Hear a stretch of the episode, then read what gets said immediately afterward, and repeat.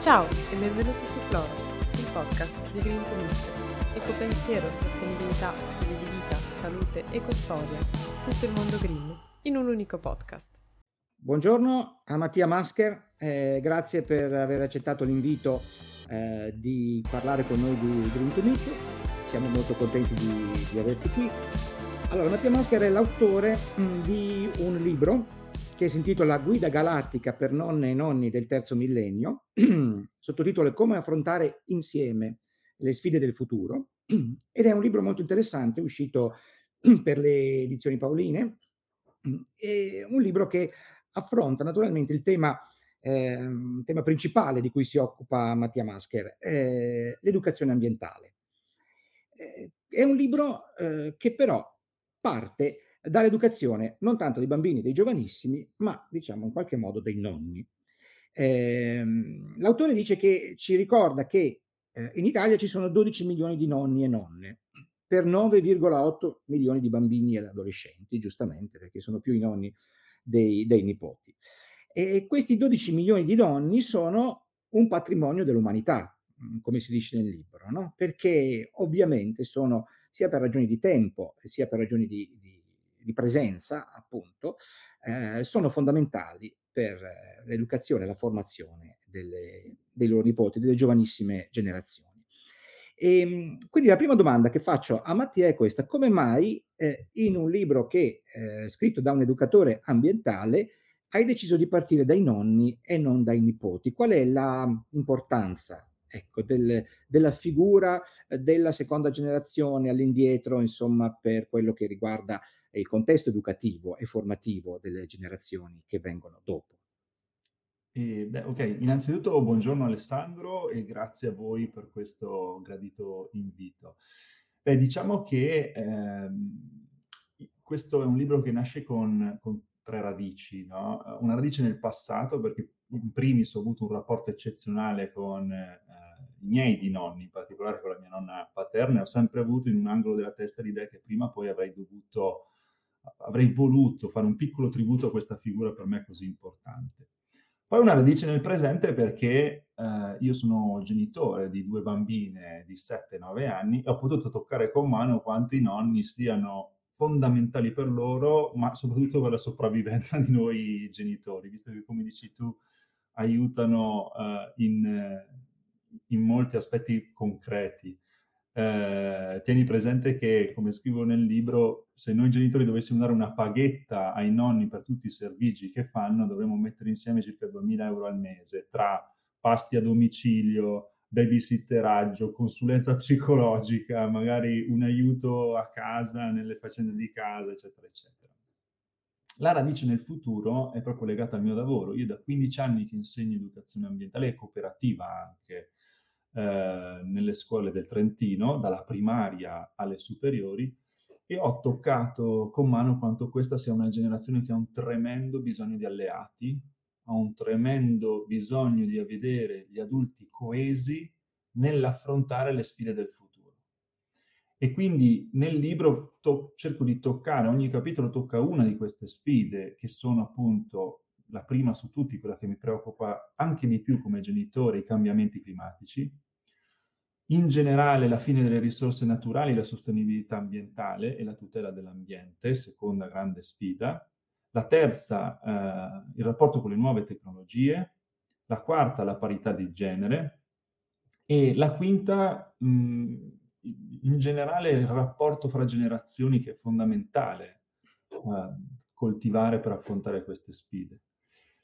E, ecco, mh, i nonni, mi, mi rivolgo ai nonni perché innanzitutto sono la generazione più numerosa nella storia dell'umanità, i cosiddetti baby boomer, no? i nati negli anni 50. E quindi questi nonni, caspita, hanno anche un peso politico, ma nel senso buono del termine, nel senso che 12 milioni di nonni, eh, diciamo, si comportassero, votassero, agissero, eh, essendo consapevoli del loro peso specifico in termini numerici, forse eh, forse avremo un, una visione un po' diversa e de- delle azioni anche diverse nella nostra vita quotidiana e anche politica. E perché i nonni sono nati in un mondo dove eh, fondamentalmente era pieno di giovani. Chi è nato durante il baby boom era circondato da coetanei, ok? Anziani ce n'erano pochi. Leggevo che il rapporto, tanto per dare un, un dato di chi è nato negli anni 50, è nato in un mondo dove ogni 100 ragazzini sotto i 15 anni c'erano 60 over 65. Ok? Quindi c'era in, in, in maggioranza. Chi nasce oggi nasce circondato da adulti, tendenzialmente disposti a tutto per i bambini, che sono sempre più magari figli unici, e chi nasce oggi nasce in un mondo dove ogni 100 ragazzini ci sono uh, 160, 170 over 65. Qual è il rischio? Il rischio è che i veri proprietari del futuro siano uh, la generazione silver, chiamiamola così, ok? La generazione del baby boom. E quindi, e, e non lo siano invece quelli che sono i naturali, i depositari del futuro, che sono i bambini. Allora serve una presa di consapevolezza bella forte eh, sui, sulle sfide del nuovo millennio e su quelle le sfide che stanno più a cuore alle nuove generazioni. Perché, eh, dico proprio eh, fuori dai denti, ad esempio, eh, anche in, in, ambito politico il divario comincia a essere bello grosso. Faccio due esempi su tutti. La Brexit. La Brexit è stata votata eh, per il, l'80% dagli over 65, mentre l'80% degli under 25 aveva votato per rimanere nell'Unione Europea. E ancora il secondo esempio è l'attenzione per le, le tematiche ambientali. Mentre gli over 60 circa sono più passatemi il termine, conservatori, ma è normale che sia così, eh, è fisiologico, mi viene da dire, e quindi hanno poca attenzione per la tematica ambientale. I, i giovani no, i giovani sappiamo che sono molto molto attenti e che quindi c'è un rischio anche di incomprensione no? da questo punto di vista. Quindi la guida non è altro che una guida, quasi come fosse una Lonely Planet eh, per nonni, per destreggiarsi fra queste sfide, e quindi ha una parte in cui cerco di spiegare le sfide, cerco di spiegare il punto di vista dei bambini e dei ragazzi, e una, un'altra parte molto pratica in cui cerco di dare dei consigli su come essere dei nonni un po' più green, visto che questa trasmissione Green to Meet eh, va in quella direzione, come essere dei nonni for future, no? Uh, che capiscono meglio, possono comprendere meglio le sfide dei, dei loro nipoti e il loro punto di vista. Questi consigli pratici vanno da libri di approfondimento a come fare regali più green, come essere più sostenibili quando facciamo i regali ai nipoti, al cibo, come fare diciamo, ricette più green e sostenibili uh, per i nipoti, ad esempio la classica fettina di carne dalla nonna è sempre stato un must, no? Oggi purtroppo sappiamo che invece, ad esempio, purtroppo eh, il consumo di carne è uno dei nemici numero uno uh, del clima in particolare, della sostenibilità ambientale. E quindi eh, anche aggiornarsi su quali sono le diete, tra virgolette, amiche del clima può essere, può essere importante. E quindi tutta una serie di consigli veramente pratici che possono aiutare i nonni a avere un, una panoramica a 360 gradi su quelle che sono, quella che è l'evoluzione della società, diciamo.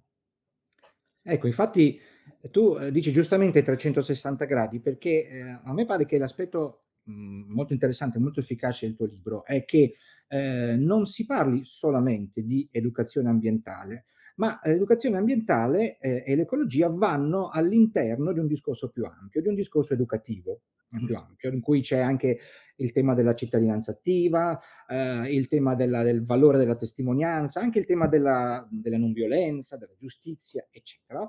E questo mi sembra molto interessante. Allora, tu parli a un certo punto di, eh, eh giustamente, insomma, che queste famiglie con mm, spesso un solo figlio, eh, il bambino e anche il ragazzino poi è eh, oggetto, diciamo, di una fortissima cura, no? di un fortissimo eh, movimento, diciamo così, di cura, un bambino vezzeggiato, un bambino riverito, un bambino assolutamente speciale, eh, attorno al quale si costruisce eh, una specie di, di bolla protettiva. No? Tu parli dei nonni spazzaneve, dei nonni elicottero, cioè quelli che appunto portano eh, i bambini da, dalla scuola, allo sport, eccetera, tutto quanto. E, e, ehm, e quindi eh, ovviamente fai notare come questo stia diventando eh, decisamente, eh, diciamo, un, un, tema, un problema anche educativo. No? Tu parli addirittura di pantraumatismo de, da parte eh, dei genitori, cioè i genitori che vedono eh, dappertutto un pericolo. Un pericolo. E ti volevo chiedere questo, eh, l'educazione ambientale, cioè il contatto anche no? con l'ambiente, può essere un, um, un aiuto in questo senso, non dico un antidoto, però insomma la possibilità di eh, eh, confrontarsi anche con piccole sfide, anche con piccoli problemi, anche se vogliamo con piccoli pericoli, insomma, no? perché il contatto con, con la natura e con eh, il mondo della natura e dell'ambiente ovviamente si è al di fuori sicuramente della bolla protettiva, no? E può aiutare in questo senso quindi. E, assolutamente, nel senso che, come dici tu, l'educazione ambientale non deve essere vista come amo la natura, la proteggo e è morta lì, diciamo, banalizzando molto, ma io credo molto che sia, possa essere il cuore di una nuova educazione eh, ecosistemica, chiamiamola così, in cui capiamo molto meglio la relazione che come esseri umani abbiamo col pianeta, con le altre forme di vita e fra di noi Capire la relazione vuol dire capire i limiti, capire i rischi meglio e riuscire anche a, eh, a, ad avere un approccio più cooperativo e solidale fra di noi invece che, che, individualistico. Quindi non è solo la mera, siamo più, cioè la mera visione del siamo più green, cerchiamo di far bene all'ambiente, è anche un modo per crescere in modo diverso i, i ragazzi. E per farlo capire meglio ti faccio due esempi. Dicevamo appunto che da una parte siamo un'associazione insomma, per la, per la rivoluzione demografica siamo una società sempre più anziana e questi bambini, come dicevi tu, crescono riveriti e vezzeggiati. Eh, tendenzialmente cerchiamo, siamo portati poi a riempirli di giocattoli. Io ho fatto degli esperimenti, ho provato anche, e cerco anche di limitare a casa mia, eh, però ho provato a contare i giochi che hanno le mie figlie, anche pur cercando di tamponare, sono tanti. Ma perché? Perché sono sempre di più gli adulti che li circondano e che vogliono, desiderano farsi, insomma, renderle felici attraverso gli oggetti. Ecco, la domanda che faccio nel libro è, ma quando è che abbiamo pensato che la felicità passi solo attraverso gli oggetti? Perché l'oggetto, riempire i bambini di oggetti significa anche smorzare il loro desiderio. Desiderare di solito è anelare ciò che manca e anelare a ciò che manca ti mette in moto tutta una serie di risorse, di competenze che ti rende più forte, più resiliente, più creativo. Questo riempire i bambini di giocattoli, tecnologia, smartphone, videogiochi non fa che smorzare il desiderio, che desiderio è anelito delle stelle, no? di un punto d'orientamento e perdono l'orientamento. Da questo punto di vista un'educazione ambientale che punta a capire che l'oggetto ha un impatto ambientale nella sua filiera di, di nel ciclo di vita, no? dalla produzione al trasporto allo smaltimento, eh, se vista in una certa ottica può da una parte aiutarci a, appunto a ridurre il nostro impatto ambientale, ma dall'altra far bene anche ai bambini, perché riducendo la quantità di oggetti con cui li sommergiamo, li liberiamo eh, di, di, di, capacità eh, personali molto molto importanti. Quindi questo è un, un esempio banale, ma secondo me abbastanza calzante.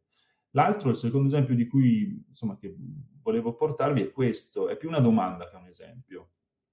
Ma ha senso nel periodo storico in cui dobbiamo affrontare le sfide più galattiche, appunto, che la storia dell'umanità ci pone di fronte? Lo vediamo, crisi climatica, crisi idrica, crisi delle risorse, una guerra alle porte dell'Europa, i bambini mica sono sciocchi, eh? anche se cerchiamo di preproteggerli, queste robe le sentono, eh? tanto che, come, come, sai, si parla già di ecoansia no? uh, nei confronti delle nuove generazioni, cioè questa ansia che i bambini, anche piccoli, 8-9 anni, cominciano a sentire nei confronti delle sorti del pianeta. Ecco, ha senso iperproteggerli di fronte a uno scenario di questo genere?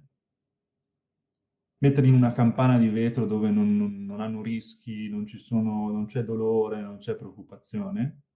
Oppure ha più senso capire attraverso l'educazione ambientale come affrontare queste sfide, che sono sfide, come diciamo, ecosistemiche, sfide ecologiche. E l'ecologia non è la scienza che studia l'ambiente, è la scienza che studia le relazioni all'interno dell'ambiente. Ecco che allora i, da questo, secondo me, nel mio piccolo, visto che insomma, questi, questo presupposto può essere il punto di partenza per un'educazione molto più potente, che, che, crea resilienza, che crea capacità di affrontare questi problemi, soprattutto nella consapevolezza che serve cooperazione, che serve solidarietà. Un altro punto, secondo me, molto importante di cui tu parli nel tuo libro, eh, riguarda il tempo, la dimensione del tempo, l'uso del tempo. No? Io mh, notavo due cose. Uno, giustamente tu dici, questi nonni, pur essendo dei baby boomers, e quindi non essendo più i nostri nonni, i nostri, miei, dico nonni, eh, contadini o post contadini, di quelli della, della canzone di, di Guccini, no? del vecchio e il bambino, perché quando leggevo il tuo libro mi veniva subito pensavo, ah sì, sarà un libro in cui c'è l'anziano che racconta un po' come nel vecchio bambino eh, tutto questo coperto di grano, eccetera. In realtà poi mi, mi, accorgevo che i nostri nonni della mia generazione non sono questi nonni, che come dici tu, come hai detto appunto anche adesso, sono i baby boomer, sono nonni, nonni degli anni 50 e hanno tutto un altro eh, um, orizzonte. Però eh, sono nonni che per esempio con la tecnologia, soprattutto col digitale, hanno sicuramente una lentezza. Mm, mm maggiore rispetto ai, ai, bambini, ai giovanissimi che sono dei fulmini in questo, no? E, e, quindi tu parli di una pedagogia della lumaca, la possibilità di, eh, eh, quindi di, di, evidentemente di eh, riscoprire un senso della, positivo della lentezza. Poi un'altra cosa molto interessante, eh, secondo me, è questo discorso legato alla noia, che è sempre legato un po' al tempo, no? Perché eh, in qualche maniera eh, riempire il tempo no? eh, è la nostra ossessione e, e se no scatta la noia. Però tu dici giustamente, insomma, ehm, quando eh, ci si volesse imporre in qualche maniera, in qualche modo, no? con le buone, magari più che con le cattive, di staccarsi, di staccare i bambini, giovanissimi dai device digitali, eh, eh, naturalmente bisogna fare i conti con un tempo vuoto e quindi anche con una noia. Una noia che forse può essere eh, in qualche modo però educativa, visto che appunto anche se per rimanere nei temi delle canzoni, mh, mm, c'era quella vecchia canzone che diceva appunto che i bambini si, si annoiano la domenica, no? Però la domenica è il, luogo, il momento della noia è anche il momento in cui, come dici tu nel libro, eh, nascono cose, no? Soprattutto sul piano dell'immaginazione. Sì, sì, questo, il tema della noia è fondamentale perché si ricollega poi al tema del desiderio, no? come dicevamo. Se ho noia mi guardo intorno, cerco di esplorare mio mondo sia interiore che esteriore, di trovare delle risorse mie personali per far passare questa noia. Invece purtroppo noi adulti, genitori in primis, e insomma tutta la comunità educante, vediamo un po' i bambini come un essere che va intrattenuto, no? Stiamo diventando un enorme villaggio vacanze in cui dobbiamo sempre fargli fare qualcosa, attività sportiva, musica, laboratori e questo e quant'altro, e se lo vediamo che subito c'è lo smartphone a compensare i momenti di vuoto. Però questo è, è abbastanza preoccupante perché la noia è il più potente motore di creatività con cui l'uomo abbia mai avuto a che fare. La generazione dei nonni se lo deve ricordare questo perché è così gagliarda, così mh, coriacea e tosta, anche perché è cresciuta in un mondo dove di noia ce n'era bizzeffa, bisognava inventarsi proprio il gioco eh, di sana pianta. E, e, quindi l'invito è quello di, di insomma, di chiedere ai nonni di rispolverare questo superpotere. Il superpotere è quello di rallentare il tempo. La pedagogia della lumaca l'ho rubata da, una, da, un bellissimo libro di Zavalloni. La pedagogia della lumaca è proprio quella di, in una società così frenetica che continua a correre, dove vediamo che questi ragazzi soffrono sempre più di ansie, di nervosismi, che sono anche legati a questa accelerazione. Noi abbiamo bisogno di trovare il freno a mano e di tirarlo in qualche modo e, e non lo si può fare da adolescenti, già un pochino tardi. Dobbiamo abituare i bambini fin da piccoli a, a trovare questi spazi morti e non aver paura quando vediamo che sono lì che non sanno cosa fare. Noi, ripeto, non siamo degli animatori di un villaggio vacanze che devono costantemente proporgli qualcosa. E quindi come si fa a rispolverare questo, questo potere? Eh, rallentando insieme ai nonni, eh, cercando di concentrarsi sui dettagli, sulle piccole cose. Eh, non lo so, fare una passeggiata senza meta. Qua in Trentino è una cosa inaudita, una passeggiata senza meta, perché sabato e domenica dobbiamo sempre andare in montagna, arrivare al rifugio, arrivare da questa parte, da quell'altra. Invece passeggiare così per una città, riscoprire magari ad esempio i nomi delle piante. Eh, I bambini conoscono mille nomi di marchi, di, di marchi famosi, e meno di dieci nomi di alberi e fiori curare l'orto insieme ai nonni, per, per, quei nonni che magari vivono in campagna, hanno la fortuna di avere l'orto, può essere un'esperienza eccezionale. Passare del tempo a sentire le storie dei nonni, non solo le storie lette insieme, che quelle hanno un potere sempre rituale, anche incredibile, ma anche le storie delle ferite. E questo è collegato a, a, prima. Se vogliamo eh, educare i ragazzi a affrontare queste sfide in maniera costruttiva, dobbiamo iniziare anche a parlare del dolore nostro, delle nostre vite, di come l'abbiamo affrontato, di come l'abbiamo superato, perché il rischio è quello di costruire una società analgesica che cerca sempre di smorzare questo dolore. Sembra quasi che sia una roba brutta. Noi siamo quasi in dovere di essere felici 24 ore su 24. In realtà gli studi ci dicono che eh, a saper affrontare il dolore, la sofferenza, riuscire a dargli un senso, riuscire a inquadrarlo in un senso collettivo, eh, è potentissimo per la crescita di un bambino e gli permette di non avere questa, questa ansia, questo, insomma, tutta una serie di deficit psicologici nell'affrontare i momenti difficili della vita. Quindi non, lo storytelling, per usare un termine inglese moderno, i nonni che raccontano le proprie storie, eh, le storie di vita personali, non va assolutamente eh, sottovalutato. E quello è un elemento per, per rallentare il tempo eh, incredibile, ancora potente che abbiamo, che è l'uso della parola. Bene, eh, Mattia Masca, grazie. Ti faccio un'ultima domanda. Eh, tu hai detto prima, appunto, il tuo ruolo è quello di educatore ambientale, lavori nelle scuole, quindi principalmente. Ecco, ti volevo chiedere, ehm, e il tuo è ancora un ruolo freelance in qualche maniera, nel senso che com'è il rapporto con l'istituzione scuola, le, le istituzioni edu- educative? Immagino che non ci sia una, una cattedra, una classe di concorso ancora in questi temi. Eh no, no, questo no, purtroppo no, sarebbe bello, soprattutto perché appunto il tema ambientale sarà il tema centrale dei prossimi 30-40 anni, però eh, una cattedra ancora non c'è. No, io ho la fortuna di lavorare in una cooperativa sociale che si chiama Incontra, eh, per la quale svolgo non solo il ruolo di educatore ambientale, ma mi occupo anche di altri progetti educativi po' a 360 gradi, educazione cooperativa in collaborazione con la Cooperazione Trentina, la Federazione della Cooperazione Trentina, ne faccio molta, e poi educazione ai nuovi media, al digitale, visto che mi occupo tanto anche di comunicazione.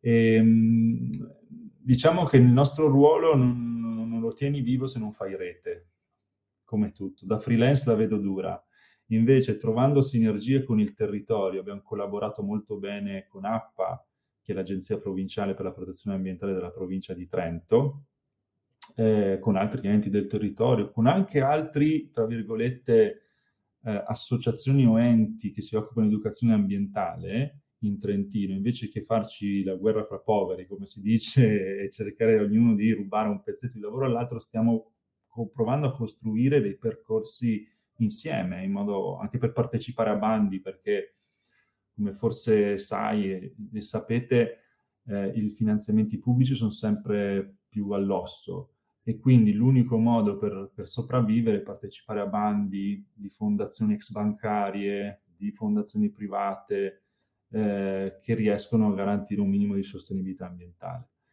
È durissima, eh, ve lo dico perché è una faticaccia, una faticaccia tremenda, però ecco, anche qui eh, se c'è un modo per uscirne è la cooperazione e la solidarietà tra le persone, non tanto la competizione. Certo. Grazie allora ancora Mattia Masker. Eh, naturalmente invito alla lettura eh, del libro Guida Galattica per nonne e nonni del terzo millennio, utilissimo e anche molto, molto profondo in diversi punti. Grazie ancora e arrivederci a presto. Grazie a voi, grazie mille. Grazie per aver ascoltato questa puntata di Floros. Ci risentiamo alla prossima. Ciao!